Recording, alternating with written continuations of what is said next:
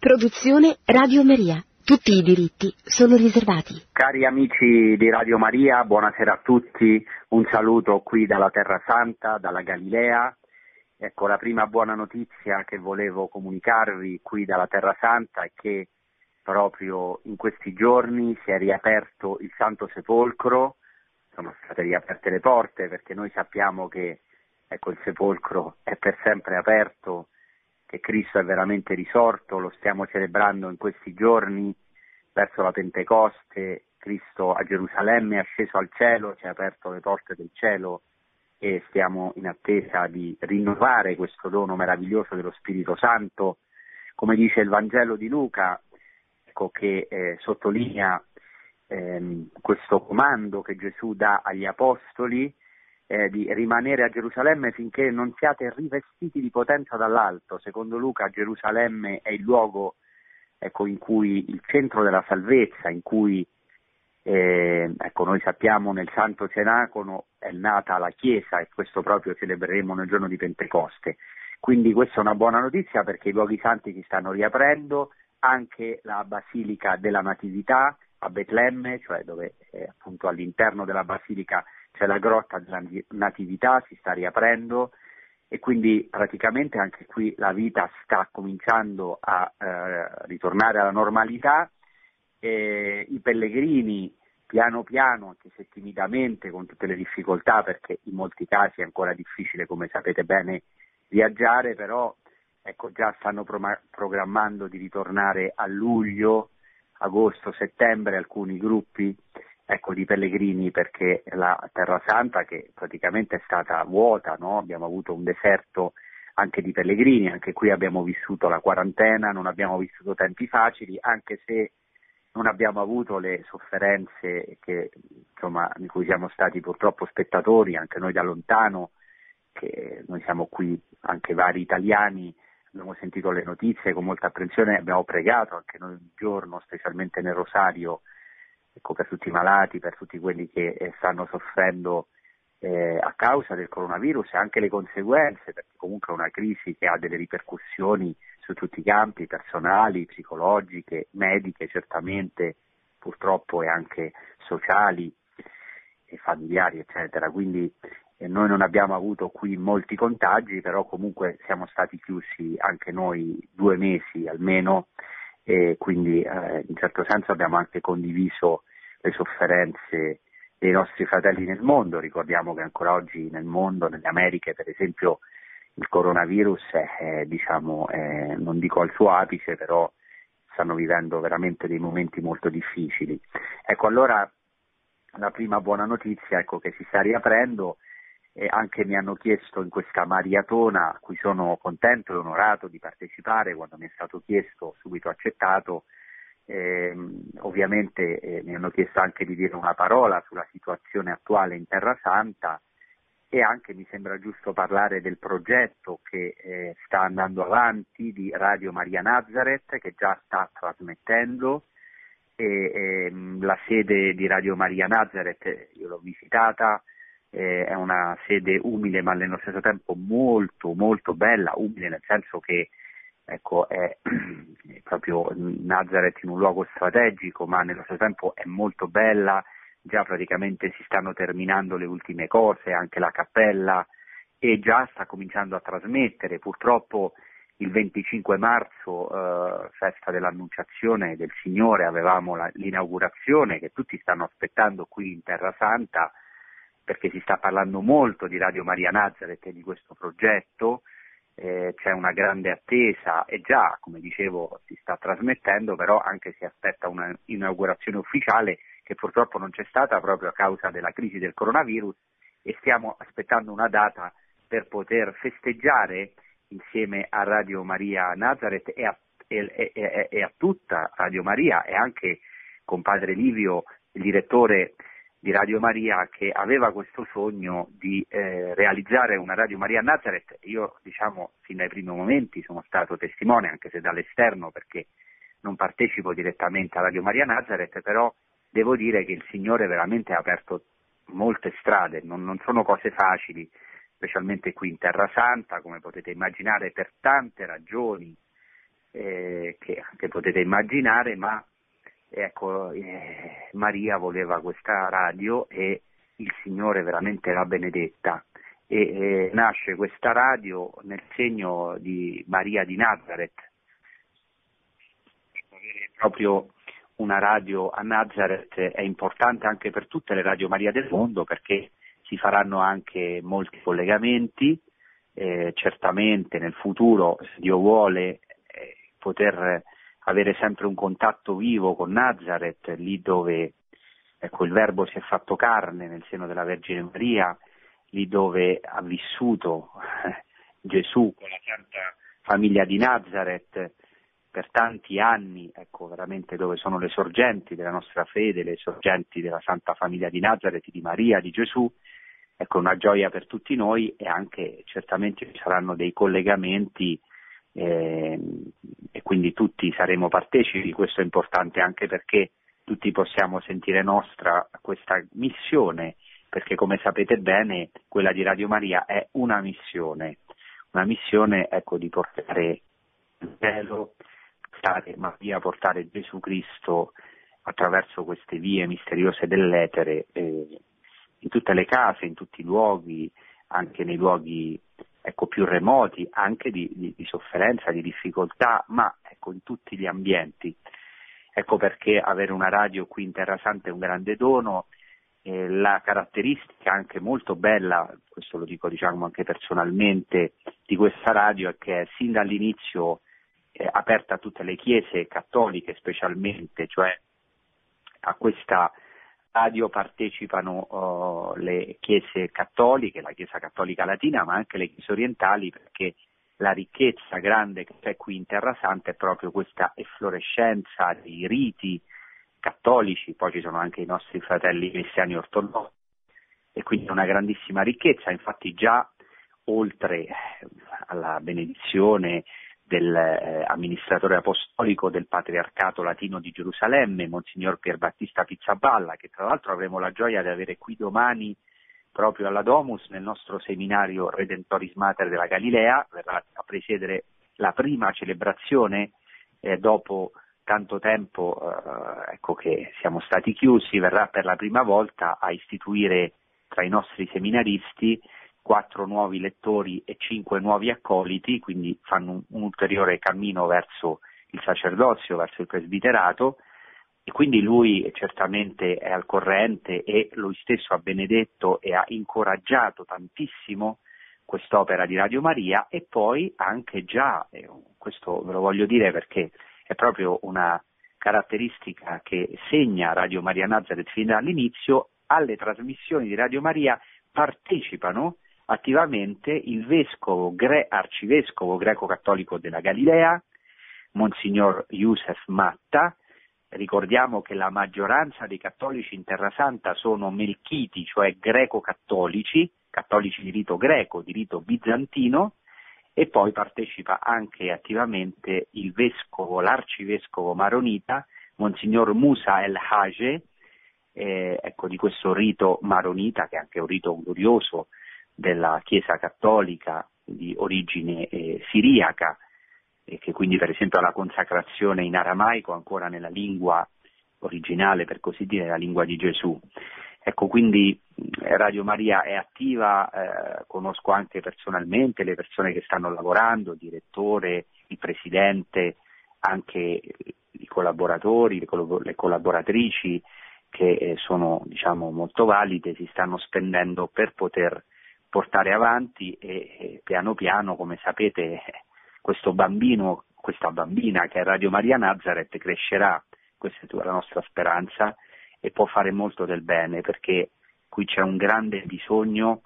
eh, de, di testimonianza cristiana, eh, specialmente tra i cristiani che sono una minoranza ma che hanno un grande ruolo, ecco questo lo voglio dire, una grande missione eh, qui i cristiani sono una minoranza, sono circa il 2% della popolazione, divisa tra vari riti, quindi in mezzo a una popolazione per la maggioranza ebraica in Israele, anche musulmana, e poi con una minoranza della religione drusa, ma hanno sempre avuto una missione, no? specialmente di questi tempi, cioè essere una luce essere un ponte eh, di riconciliazione, di amore, una testimonianza e, e, e, i cristiani di Terra Santa in questo senso sono una grandissima chance. E, ecco, hanno conservato la fede durante secoli e secoli in mezzo a eh, indicibili sofferenze e difficoltà e quindi è importante anche sostenerli, eh, come sappiamo e anche come abbiamo nel cuore questo fin dall'inizio, è anche molto biblico perché nel Nuovo Testamento la prima colletta che si fa è proprio per Gerusalemme, per sostenere i cristiani di Gerusalemme, ma anche spiritualmente, perché eh, le sfide eh, della fede sono sempre alle, alle, alle porte, eh, sapete che oggi non è facile il combattimento della fede in mezzo alle difficoltà del mondo, in mezzo ai conflitti che ci sono anche qui in Medio Oriente e quindi c'è bisogno anche di sostenere la fede e l'evangelizzazione, di nutrire, di nutrire lo spirito e non solamente la carne o non solamente la Chiesa non fa solo un'opera sociale che però ha una sua importanza, ma non è questa la prima missione della Chiesa. La prima missione della Chiesa è iniziare alla fede, annunciare il Vangelo, eh, dare un senso alla vita delle persone, eh, potergli donare una luce nell'oscurità che tutti passiamo nella nostra vita e allora anche i cristiani di Terra Santa hanno bisogno di questo perché eh, le sfide sono tante, la secolarizzazione che avanza, eh, gli attacchi, come sapete bene, la famiglia, la, lo scoraggiamento di fronte alle difficoltà di vivere qui con tutte le tensioni che ci possono essere sociali e di vario genere eh, qui in Terra Santa, ma ecco, hanno una missione fondamentale. Per questo Radio Maria Nazareth, insieme anche alle altre realtà della Chiesa che, che operano qui, è proprio in comunione, perché Radio Maria, ricordiamo, dà voce alla Chiesa cattolica, a tutte le varie realtà della Chiesa. Vi ho fatto l'esempio delle Chiese orientali, ma anche, vi potrei anche fare l'esempio di varie realtà ecclesiali. Ecco, ehm, questa comunione quindi ecco, è anche una voce che aiuta e può fare moltissimo del bene. Ecco perché anche vi esorto, anche esorto me stesso, ma anche esorto tutti voi che state all'ascolto questa sera a poter aiutare, sostenere quest'opera, perché come sapete Radio Maria vive praticamente solamente del nostro appoggio. Ecco, questa è la prima cosa, il primo progetto importante. La seconda cosa è la situazione del dopo coronavirus e qui anche io vorrei dare una parola in generale per tutti, però vale anche qui per la Terra Santa. Questa situazione del coronavirus è stato uno shock, è stato uno shock, è stata diciamo, una crisi, eh, ci ha messo in qualche modo in ginocchio a tutti, ci ha messo, speriamo, anche in ginocchio eh, nel senso in adorazione di Cristo, eh, nella preghiera di intercessione per altri e anche e soprattutto ad avere un senso cristiano della storia, cioè il Signore ci vuole donare, noi vediamo anche qui in Terra Santa un discernimento, in tutto questo tempo non ci siamo fermati. Adesso io parlo non come Radio Maria che con, ha continuato eh, in tutti questi giorni la sua missione, ha trasmesso eh, pregando il rosario nelle case, trasmettendo catechesi, eccetera, però anche noi come alcune realtà della Chiesa, non tutte purtroppo, ma eh, questo poi dipende un po' dalle, dalle, possibilità, anche dallo zelo che Dio concede a chi lo concede, ma noi non ci siamo fermati, abbiamo lavorato tantissimo perché abbiamo visto la ehm,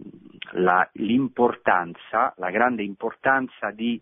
continuare a, a nutrire, a iniziare nella fede il popolo cristiano. Qui abbiamo fatto da qui varie catechesi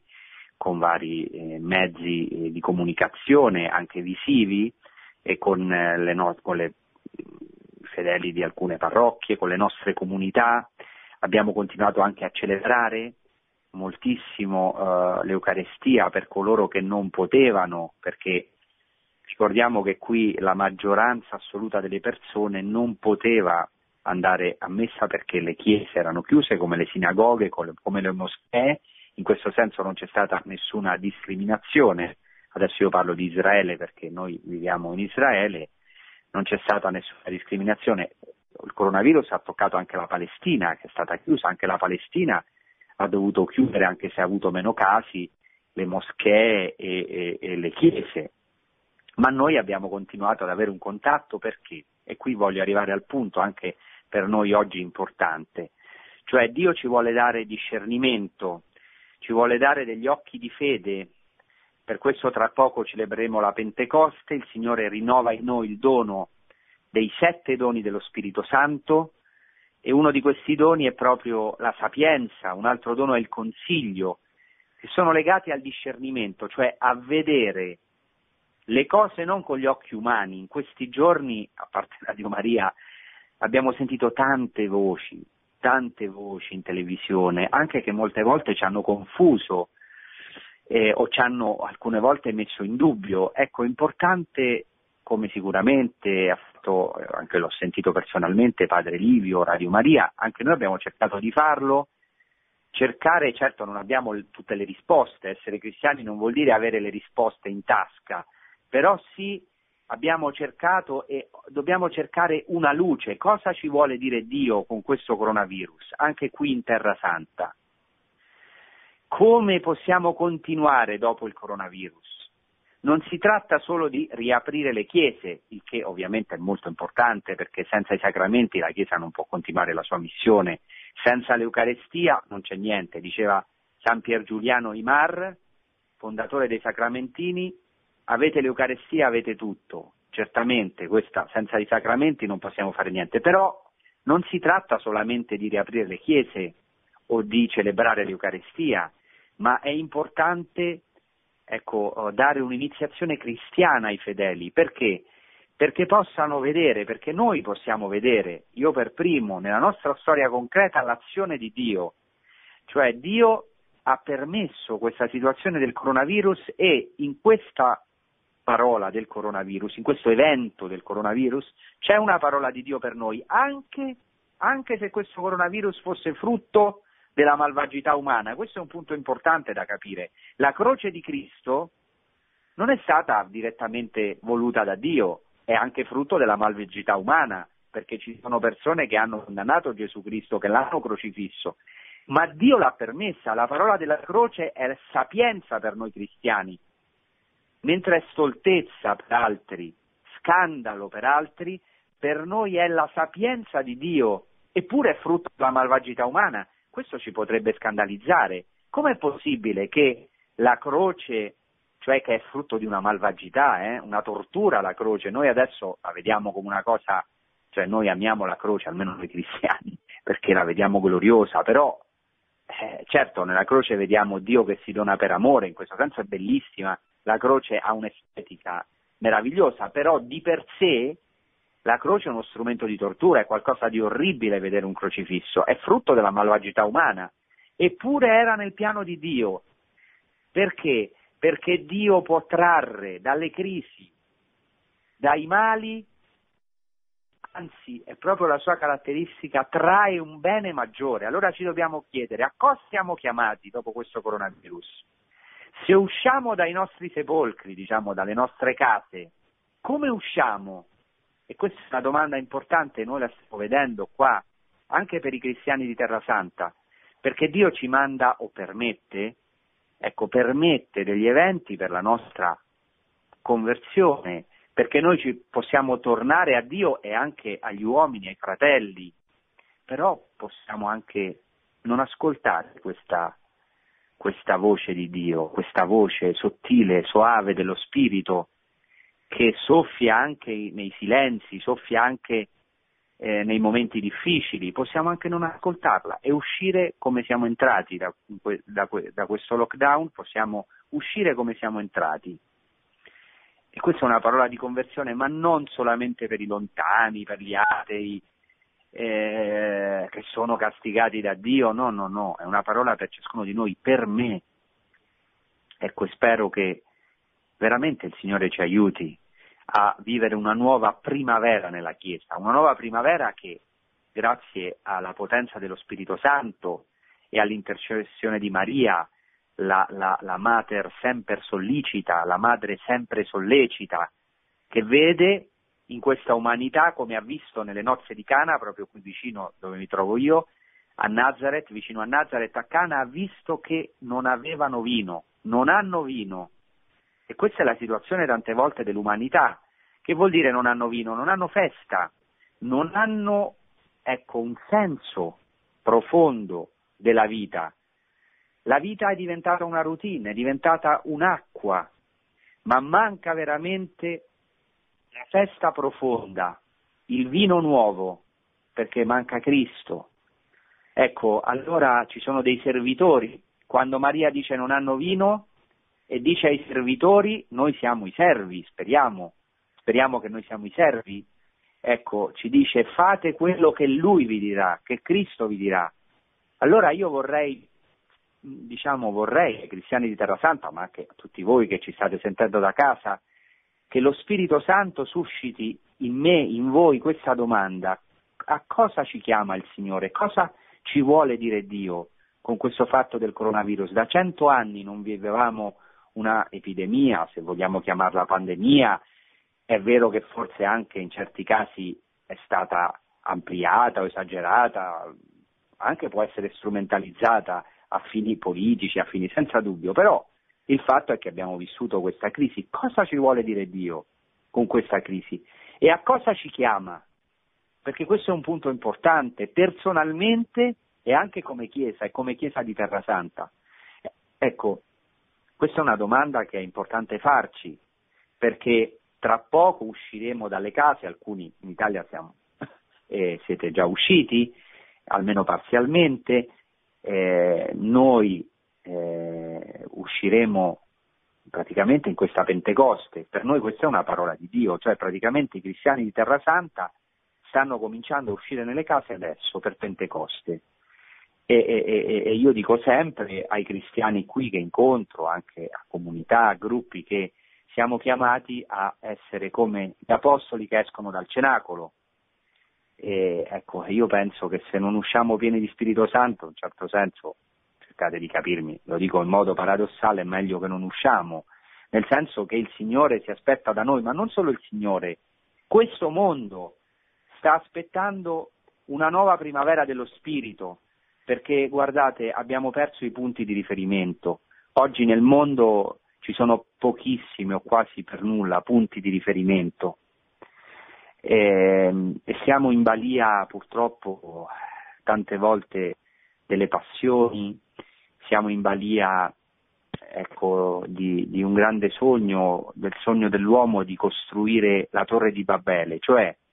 di creare un,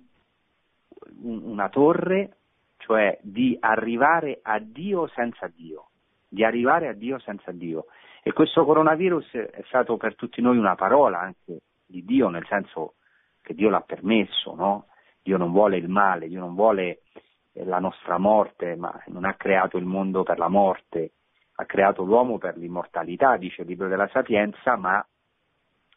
ehm, ecco, il, la morte è entrata nel mondo per invidia del diavolo, dice il libro della Sapienza. Dio certo non vuole la morte del peccatore, non vuole il nostro male, ma che si converta e viva. Ecco, questa è la volontà di Dio, infatti, che noi possiamo, uniti a Dio, rinnovare, aiutare, aiutare l'umanità. Noi siamo servi dell'umanità. Ecco, non, non giudichiamo, non giudichiamo i non credenti o quelli che credono poco, o quelli che non sono praticanti, ma ecco, desideriamo per grazia essere una luce, poter dare una risposta, poter dire che Dio è ancora presente in questo mondo. E questo, per questo siamo invitati a uscire adesso dai nostri, per così dire, cenacoli e, e, pieni dello Spirito Santo. Per questo questa Pentecoste è importantissima, è decisiva per il mondo. Il mondo è una svolta,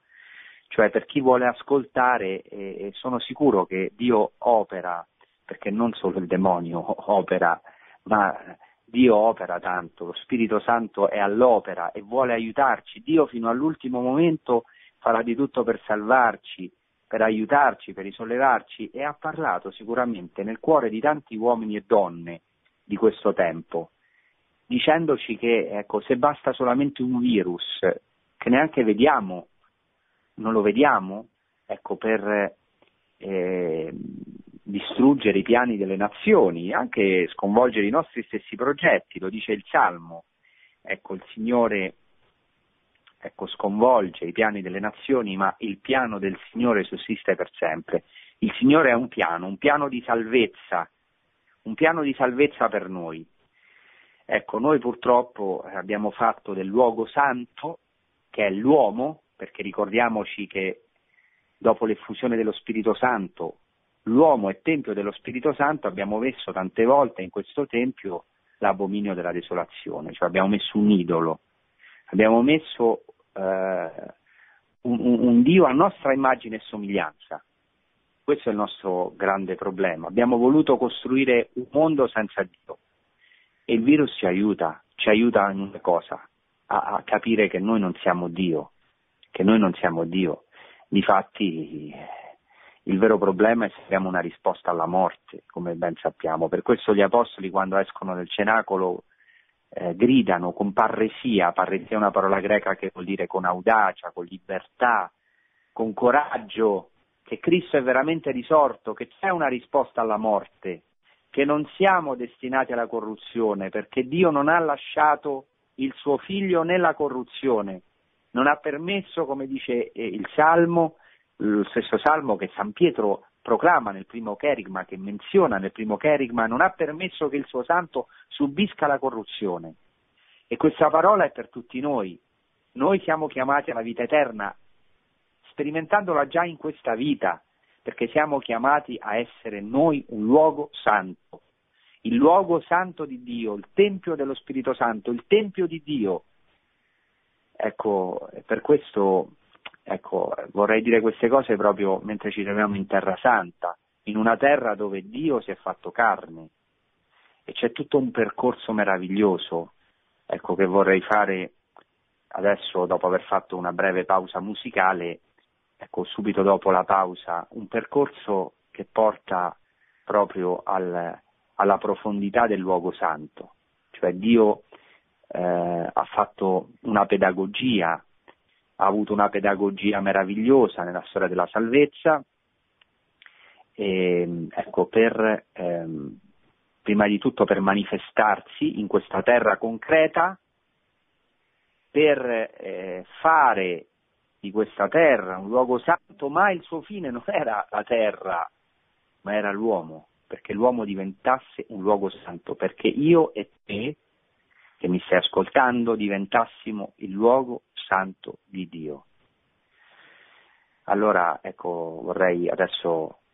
continuare questo percorso e poi concludere anche dirvi delle cose importanti alla fine di questa maratona proprio in relazione qui a come stiamo vivendo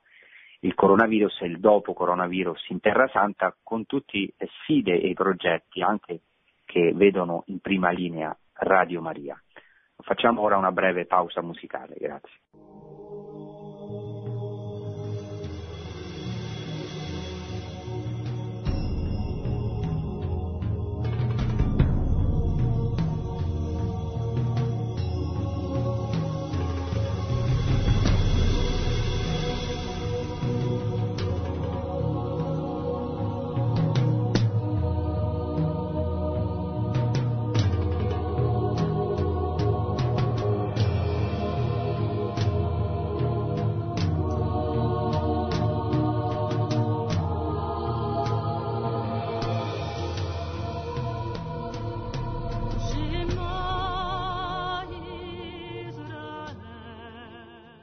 Bene, vi stavo dicendo che ehm, l'importanza della Terra Santa,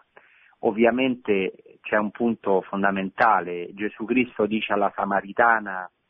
arriverà il momento, anzi è giunta l'ora ed è questa, dice la Samaritana, ed è questa perché con Gesù arriva l'ora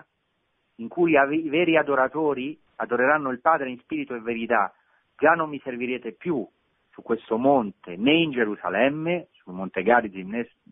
né in Gerusalemme perché i veri adoratori adoreranno il Padre in spirito e verità. Questo è un versetto fondamentale. Da un lato la Terra Santa è importante in tutto l'Antico Testamento perché? Perché Dio si è fatto storia, è entrato nella terra. Pensate per esempio quando eh, entra eh, nella storia della salvezza e dopo la liberazione eh, dall'Egitto, dalla schiavitù d'Egitto, si fa pellegrino si fa pellegrino con il popolo e cammina nella tenda della testimonianza, nella tenda della riunione, cammina con il popolo, e quello è un luogo santo, cioè Dio cammina in mezzo al popolo, santifica il popolo. E anche finché ecco, lo porta a una terra, una terra ecco, dove c'è il Tempio che è il segno visibile della presenza invisibile di Dio. Ecco, ma Dio aveva un fine, no? poter entrare nel cuore dell'uomo. Per questo nel Nuovo Testamento Cristo è il nuovo Tempio e fa di noi un luogo santo. E quindi c'è sempre questa doppia, ehm, diciamo, questo, questo doppio elemento che dobbiamo tenere in conto l'importanza della Terra Santa. La Terra Santa per noi è una grazia il pellegrinaggio in Terra Santa, perché ci permette di vedere che la nostra fede non è teorica, non è una filosofia, ma è legata a dei luoghi. Dio si è fatto luogo, Dio si è fatto storia, è entrato in un punto concreto, Lui infinito. Ecco, però d'altro canto, d'altro canto ecco, eh, non sono solo i luoghi santi, i luoghi sono santi in riferimento alla santità di Dio e alla santità del popolo o dell'uomo, perché il popolo, perché l'uomo e la donna siano santi, perché questo era il desiderio originario di Dio. E infatti eh, questo è proprio quello che eh, avviene ed è un secondo elemento importante, cioè qui in Terra Santa eh, se ci sono solo le pietre eh, questo serve a poco, abbiamo bisogno delle pietre vive, le pietre vive che diano una testimonianza, che sono, ecco lo dice San Pietro nella sua lettera, stretti, è interessante che lo dice Pietro, lo dice Pietro, e fa riferimento alla pietra che è Cristo, dice così, è Pietro nella sua lettera, stringendovi a lui, pietra viva, anche voi venite impiegati come pietre vive per un edificio spirituale, per offrire sacrifici spirituali a Lui graditi. Allora capite come oltre all'importanza dei luoghi santi, della terra santa, della geografia della salvezza, la bellezza dei luoghi santi, per un cristiano non è essenziale il pellegrinaggio, non è essenziale come per gli ebrei o per i musulmani, eh, proprio per l'Islam è uno dei pilastri della fede il pellegrinaggio, però ci aiuta, ci aiuta e c'è una grazia anche dei luoghi santi. D'altro canto, fondamentali invece sono le pietre vive, le pietre vive potremmo dire che il Signore è stanco, tra virgolette, di abitare in templi fatti di pietra.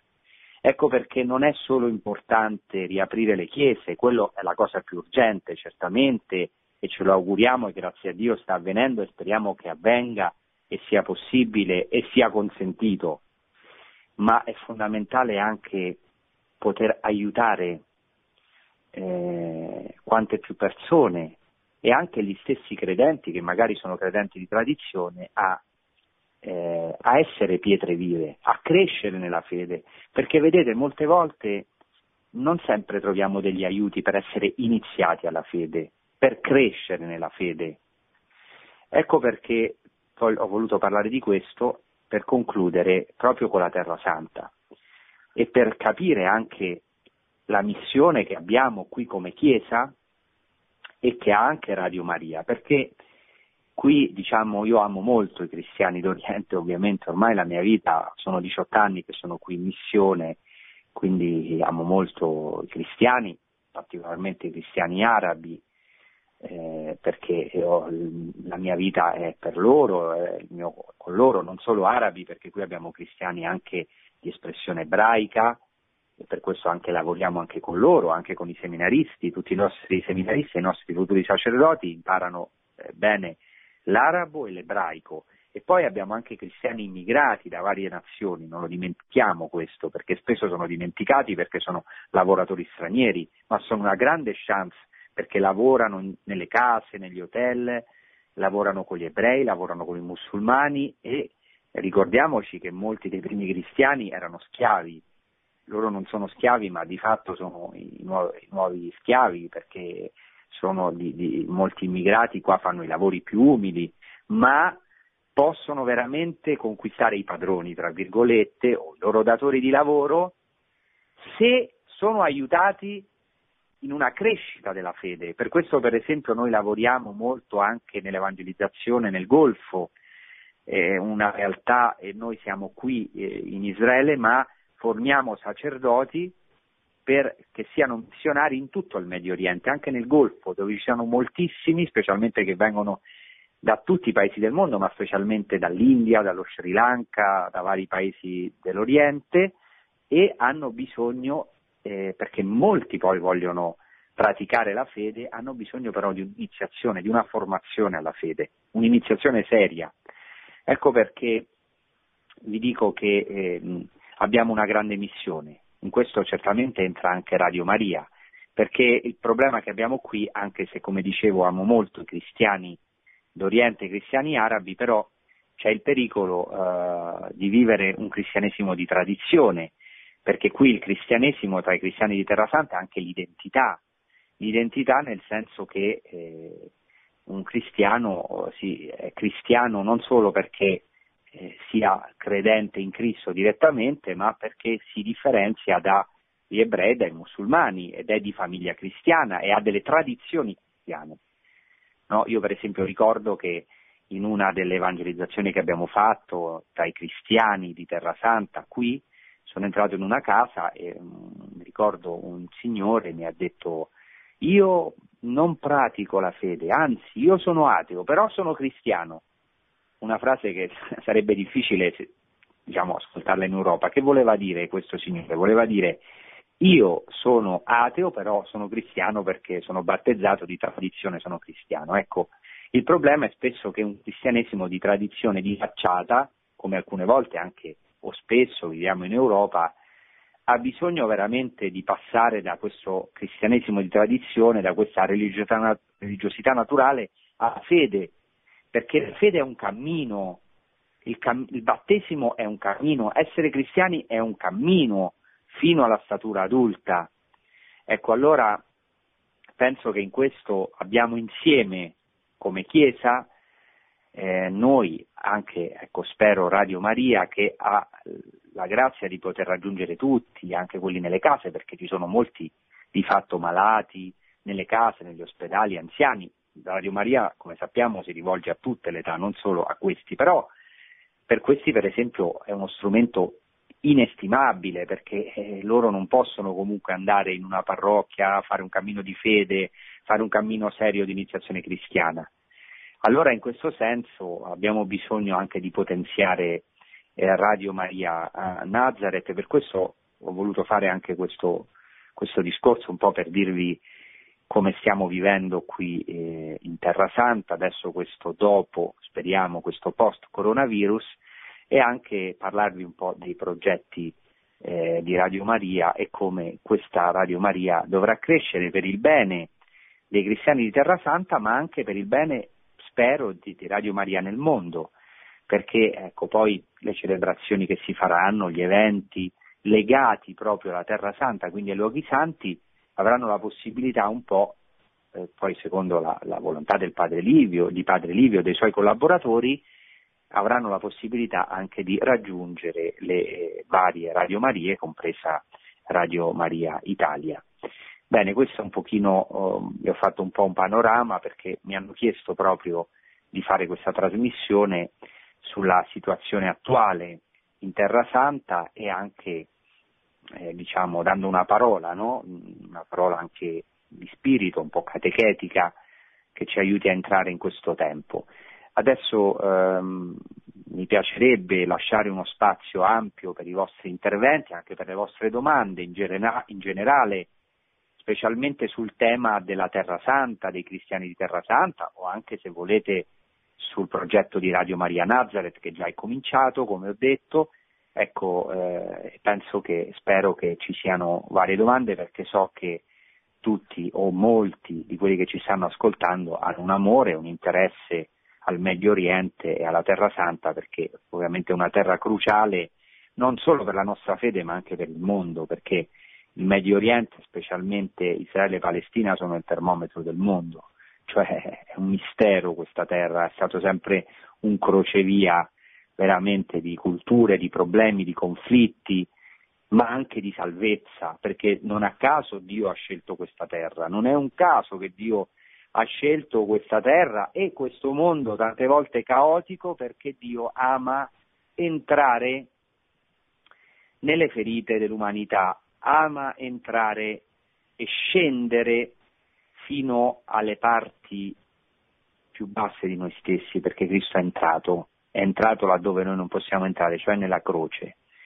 fino a prendere i nostri peccati, fino a toccare il lebroso, fino a non avere ribrezzo di toccare le ferite dell'uomo per poterle curare come il buon samaritano che ecco, scendeva da Gerusalemme a Gerico e ha trovato quest'uomo che faceva questo cammino e lo ha trovato pieno di ferite e non ha avuto ribrezzo di caricarselo su di sé e di portarlo all'albergo e di curare, prima di curare le sue ferite con olio e vino, segno dei sacramenti, e poi lo ha portato all'albergo, segno della Chiesa. È questo che ha fatto Cristo con noi. Ricordiamo che Gerico è la città più bassa della terra. Cristo da Gerusalemme, che è il luogo santo, segno del cielo, è voluto scendere fino agli abissi della terra. Gerico è la città più bassa del mondo, scende fino alla nostra bassezza per poterci risollevare. Ecco, allora eh, vorrei adesso aprire ai vostri interventi, eh, speriamo ecco, che abbiate vari interventi e varie domande. Grazie.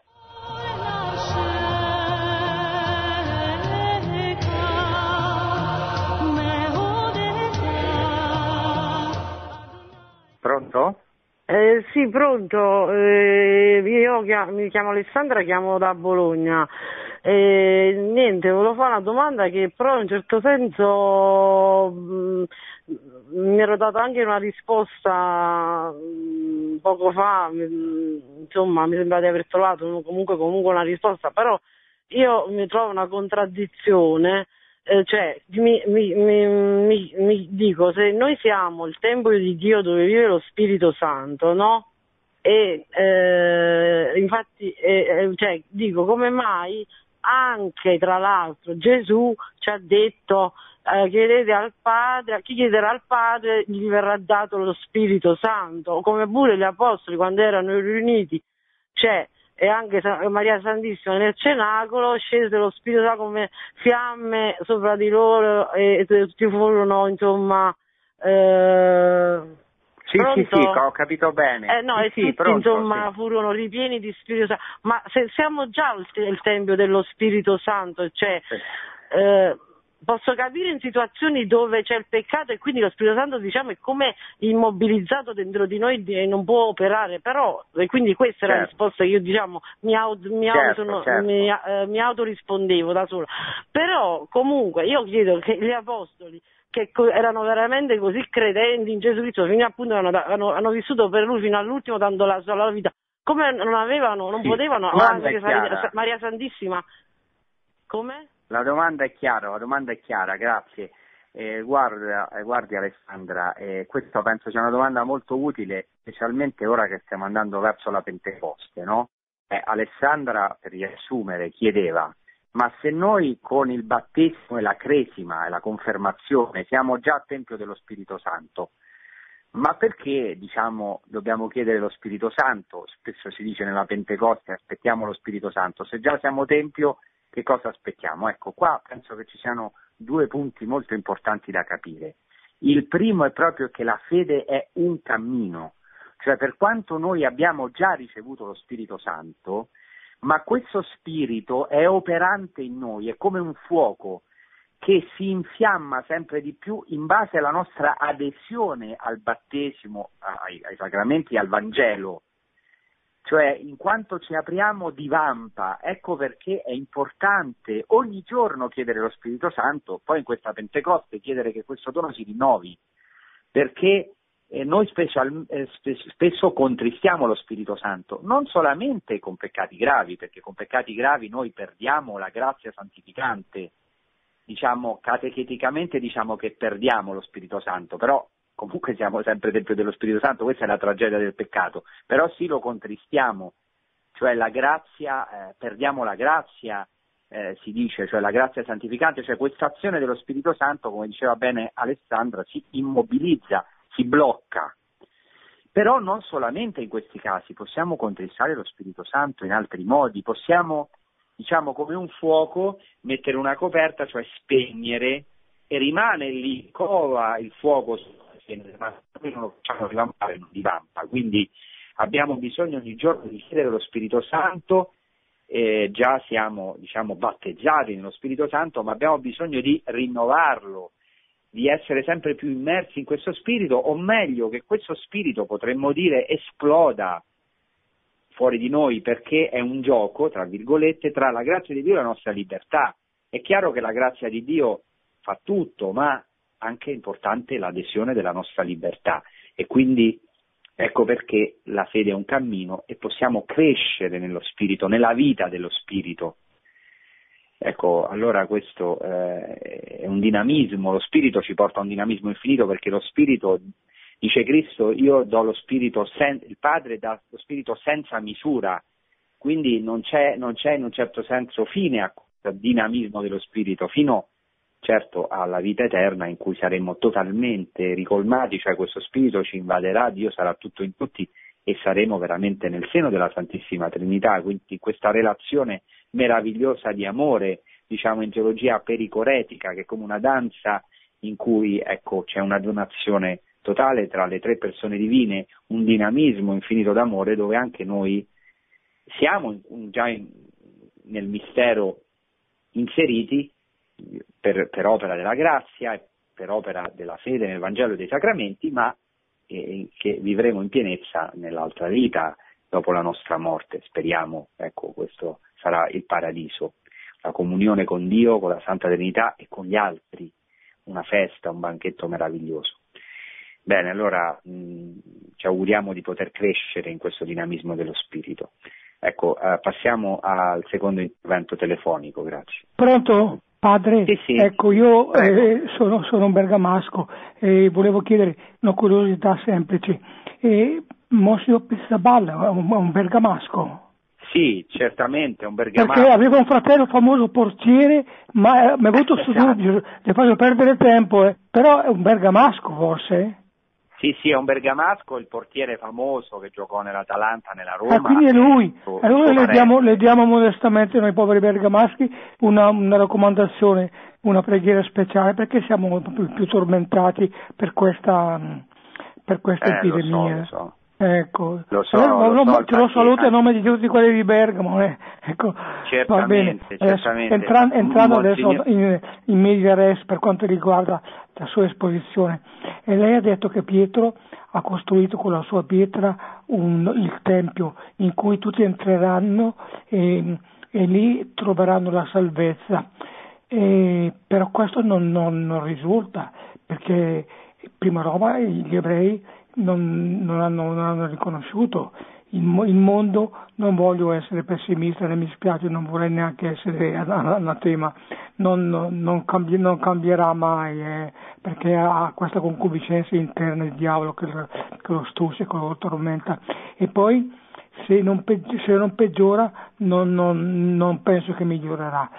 Ecco, però per, tornando ancora a Pietro, Pietro ha detto però che tutti entreranno in quel tempo e della salvezza e tutti si salveranno. E, e questo l'ha scritto in una lettera apocrifa. Perché l'hanno messo apocrifa? E dice che si salveranno i buoni, per le, i, i buoni pregheranno e salveranno anche i cattivi, non degni, non bisognosi. Ecco, un po', bene, bene, grazie. grazie. Grazie, molto chiara la domanda, grazie tante. Innanzitutto Ecco, Monsignor Pizzaballa che è di Bergamo, anche se da tantissimi anni sta qui in Terra Santa, per noi è una grazia grande averlo qui, ci, ci ha parlato delle sofferenze di Bergamo, anche della, della, città di Bergamo, per cui abbiamo anche pregato e anche, che ha toccato anche la Chiesa perché vari sacerdoti ecco, sono morti, sono passati al Padre, quindi Ecco, questo è importante, anche domani eh, porteremo i nostri saluti. Per quanto riguarda la domanda, beh, innanzitutto mh, eh, ci sono alcuni scritti apocrifi, io anche sono uno studioso della letteratura eh, ebraica e anche della letteratura intertestamentaria, quindi anche della letteratura apocrifa. Ecco, ci sono degli apocrifi molto belli, molto ortodossi, invece ci sono degli apocrifi che sono eh, eh, diciamo fondamentalmente eretici oppure ereticheggianti o gnostici, eccetera, anche se possono contenere delle cose interessanti, però evidentemente mh, questo Vangelo a cui si faceva riferimento è una, un Vangelo che in un certo senso prospetta l'apocatastasi, che è praticamente alla fine la salvezza di tutti. Ecco, questo sappiamo che eh, non, è, non, è, di rivelazione biblica. Eh, sappiamo che noi abbiamo bisogno di sapere questo, che siamo in una lotta continua, che possiamo perderci, che possiamo condannarci. Certamente Dio farà di tutto per salvarci fino all'ultimo istante, ma deve rispettare la libertà umana, deve rispettare che forse, ecco, ehm, l'uomo può anche dire di no a questa grazia. Quindi sappiamo che l'inferno esiste, esiste il paradiso, esiste il purgatorio, esiste anche l'inferno, quindi diciamo, oh, questa lettera è anche per questa ragione non solo ehm, è apocrifa. E per quanto riguarda eh, la, prima, la, prima, parte della domanda, beh, innanzitutto questo tempio non è umano, non, non coincide con il mondo. Eh, Dio sceglie in questo mondo delle persone per fare il tempio dello Spirito Santo e sappiamo che anche nella Chiesa questo non è automatico, eh, non è un problema solo di ebrei e degli ebrei, ma è un problema che riguarda ciascuno di noi, ma chi ha questa grazia di essere Tempio dello Spirito Santo e di essere ecco, testimone dell'azione di Dio, di Gesù Cristo e dello Spirito Santo, è una luce per tutti, anche per i non credenti, ed è la Chiesa è sacramento di salvezza. Non è importante che tutto il mondo entri nella Chiesa o che tutto il mondo si converta. E certo noi desideriamo la conversione di tutti, questo senza dubbio, ma la cosa importante è che la Chiesa sia sacramento di salvezza, che sia veramente luce per tutti, luce, sale e lievito. Questo penso che sia fondamentale. Per quanto riguarda gli ebrei, ecco lì dove dovremmo stare attenti, cioè è vero che gli ebrei, come anche ci sono persone no, nel mondo che hanno rifiutato Gesù Cristo, però non ci dimentichiamo per favore che Gesù Cristo era ebreo, San Giuseppe era ebreo, la Vergine Maria era ebrea, tutti gli apostoli erano ebrei, i primi 14 vescovi della Chiesa di Gerusalemme erano ebrei, erano ebrei che hanno abbracciato il Messia. Eh, quindi cioè, eh, noi eh, dobbiamo tantissimo all'ebraismo, abbiamo un amore all'ebraismo non solamente perché il cristianesimo perché tanti ebrei hanno abbracciato il Messia, ma anche perché lì sono le radici della nostra fede. Quindi, ecco, eh, la, San Paolo dice che eh, Dio ha messo un velo davanti al popolo ebraico perché potessimo entrare i pagani. Addirittura San Paolo arriva a dire, lui che era un ebreo che aveva abbracciato il Messia, arriva a dire, se il loro rifiuto è stata la nostra salvezza, lo dice San Paolo, cosa non sarà? Cosa non sarà ecco, cosa non avverrà quando loro riconosceranno? Cioè pensate, San Paolo arriva a dire che il rifiuto de, degli ebrei è stata la nostra salvezza, cioè, mh, quindi dovremmo rileggere quei capitoli della lettera ai Romani dal capitolo 9 al capitolo 11, eh, per avere anche una visione eh, oggi importante di, di anche di amore al popolo ebraico e non solamente di considerarli come gente che ha rifiutato Gesù Cristo, eccetera, o come dei cidi e cose del genere. Va bene? Grazie, passiamo al prossimo intervento. Pronto? Buonasera. Sì, buonasera. Eh, sono Franca da Roma. Ascolti, Sì, eh, io la buonasera. ringrazio per la panoramica che ci ha fatto della situazione attuale, no? Della Terra Santa. Sì. E io non sono mai venuta in Terra Santa e la conosco eh, soltanto attraverso gli scritti di Maria Valtorta, i dieci Sì. volumi, ecco. Eh, Sì. Mi sembra di esserci stata in qualche modo. E, mh, in tutti i modi, quando sentii parlare eh, della- di questa Radio Maria Nazareth ehm, e sentii che eh, sarebbero state varie trasmissioni in lingua araba, io rimasi quasi scandalizzata, ma dicevo, ma perché in arabo se eh, noi siamo cattolici? E, Mm. E poi però ho capito che, eh, data la situazione locale, era necessaria la lingua Sì. araba, ma adesso, per esempio, se io venissi in Terra Santa e, e tro- e cercassi qualche trasmissione in italiano, c'è o, o sono tutti in inglese, in arabo? eh, mi faccia capire bene. E poi riguardo agli ebrei sono d'accordo con lei, sono i nostri fratelli maggiori, come disse Giovanni Paolo II andando alla sinagoga, no? E quindi Certo. praticamente, ecco, ehm, noi abbiamo tutto questo sostrato, ehm, c'è il cristianesimo, il cattolicesimo ha questo sostrato ebraico Sì. innegabile, ecco, che è Grazie, una Grazie ricchezza. di questa domanda. Sono contento Eh. di questa domanda perché mi consente anche di parlare degli arabi e degli ebrei, ecco, e vorrei cominciare dalla fine. Gli ebrei sono i nostri fratelli maggiori nella fede, come ha detto San Giovanni Paolo II, e però Benedetto XVI ha aggiunto una cosa, perché gli ebrei, che sono molto intelligenti, ehm, hanno notato, ma in realtà fratelli maggiori nella scrittura sono quasi sempre diciamo, rigettati, l'eletto è sempre il minore. Allora Benedetto XVI ha aggiunto e padri nella fede, perché i nostri padri nella fede sono ebrei. Ecco, ma sono contento di questa domanda sugli arabi perché è importantissimo. Io non me ne rendevo conto, ma me ne sono reso conto dopo venendo qui. Noi purtroppo in Europa quando pensiamo a arabi pensiamo automaticamente a musulmani. Ora ovviamente senza assolutamente eh, parlare male dei musulmani, anche loro il Concilio Vaticano II in un documento molto importante Nostra Etate ha parlato anche della nostra relazione come cristiani, come cattolici con i musulmani, perché abbiamo anche un dialogo religioso con i musulmani, l'abbiamo visto con Papa Francesco, però voglio dire che certe volte quando sentiamo arabi sentiamo qualcosa di strano, come di estraneo al cristianesimo, ma in realtà non è così. ecco, la lingua araba è antichissima, è molto più antica dell'italiano, eh, perché c'è stata sin dai, ehm, da, a parte che l'arabo è importantissimo anche per la, proprio eh, questo lo dico come biblista, per l'Antico Testamento ebraico, perché molte volte ci aiuta a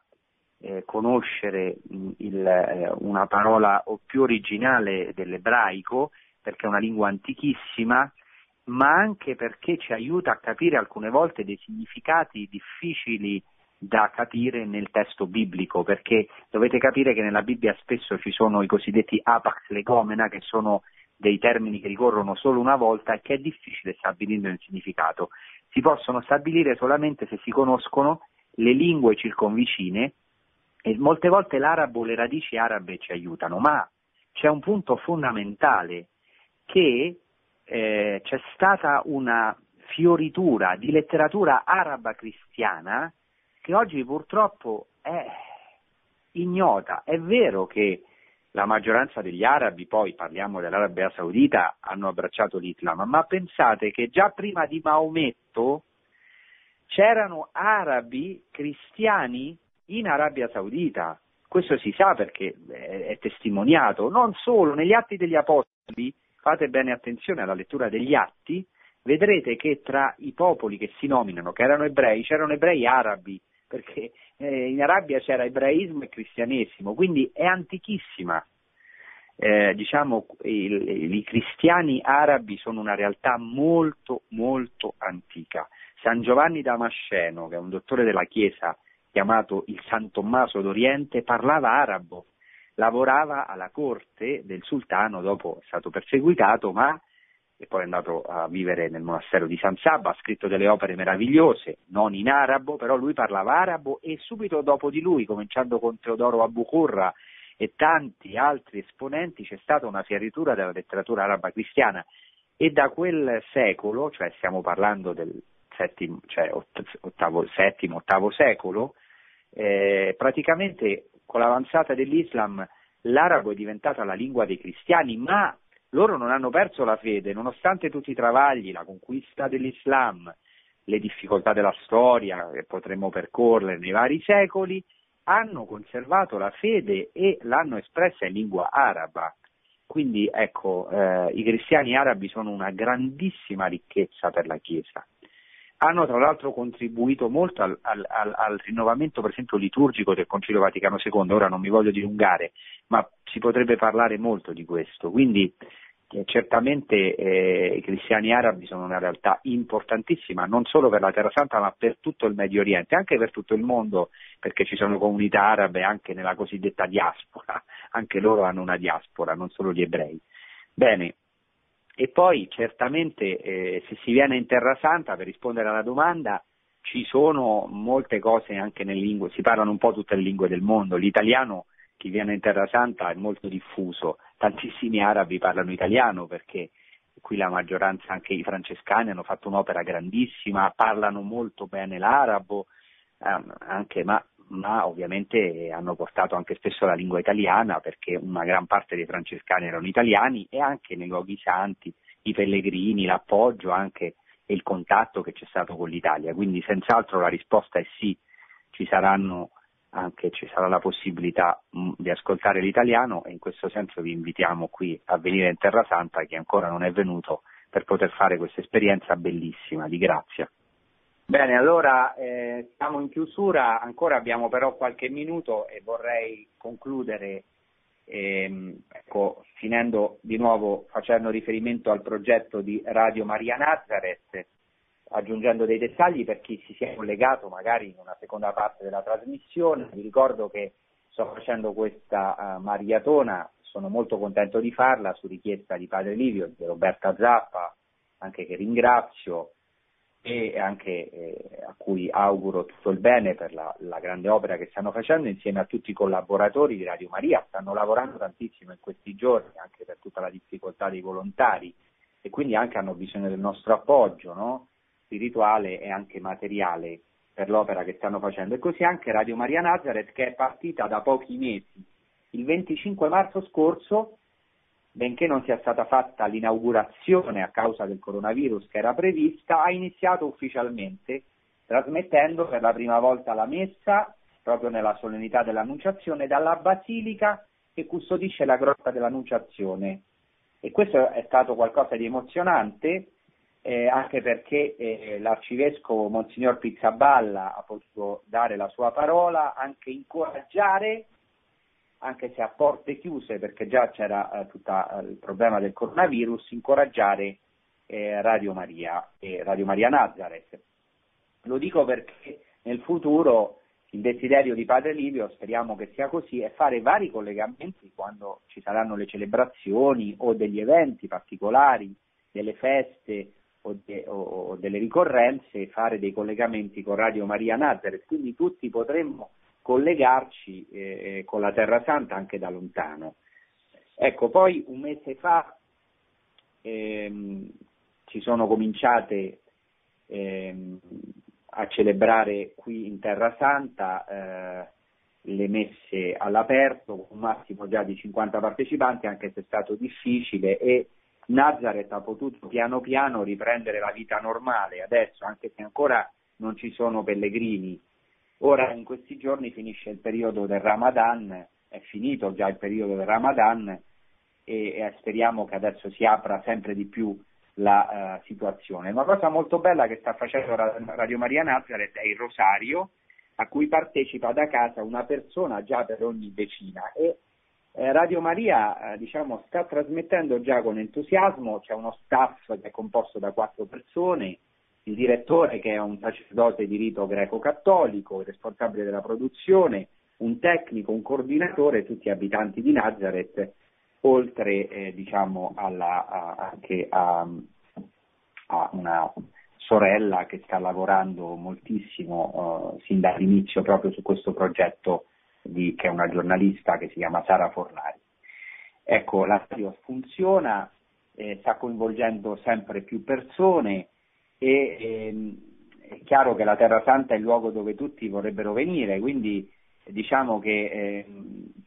i cristiani locali già di lingua araba specialmente stanno già cominciando a conoscere Radio Maria Nazareth perché, e questo è un punto che voglio dire proprio in chiusura,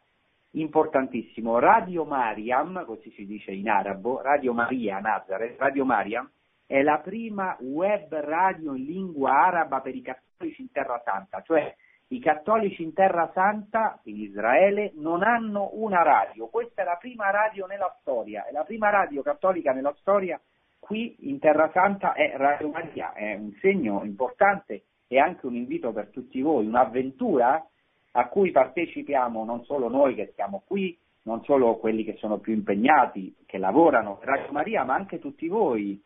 Ecco, speriamo che potete veramente appoggiare quest'opera così importante, c'è ancora un grandissimo lavoro da fare su tutti i campi. Ecco, proprio a Nazareth dove la Vergine Maria eh, ha ricevuto l'annuncio eh, ecco, del, dell'angelo e dove nel suo grembo si è fatto carne Dio, il figlio di Dio. Speriamo che attraverso anche l'opera di Radio Maria, con tutte le realtà della Chiesa, Cristo si possa fare carne nel cuore di tanti cristiani e anche forse parlare in qualche modo a quelli di, di, di, di altre religioni o anche ai non credenti come già sta facendo. Bene, questo è diciamo un po' in chiusura eh, per dire l'importanza di eh, appoggiare, di sostenere con la preghiera e non solo, anche ecco, come sapete con le vie che potete fare, Radio Maria Nazareth, per, perché questa, diciamo, questa opera, possiamo dire dello Spirito Santo, questa opera dello Spirito Santo possa crescere e anche dare frutti. Ora è una piantina, ma che come speriamo sarà un albero, perché le cose che nascono umilmente, piccole, come è nata Radio Maria Nazareth, come sappiamo sono molto evangeliche, cioè dice Gesù Cristo che il regno di Dio è come un, granil, un granellino di senape che è il più piccolo di tutti i semi, ma che poi diventa un albero dove possono ehm, ecco, trovare ombra tutti gli uccelli del cielo. E noi speriamo che tante persone, anche pagani, anche gente che non crede, possano trovare ombra alla, alla, a questo albero, cioè trovare ombra in Maria, che Maria stenda le, le ali del suo mantello su tutti noi, su tutto il mondo, ma anche qui su Nazareth e su tutta la Terra Santa. Vi ringrazio, vi auguro un buon proseguimento con la Mariatona e poi con tutti i programmi di Radio Maria. Arrivederci a tutti, buona estate. Produzione Radio Maria. Tutti i diritti sono riservati.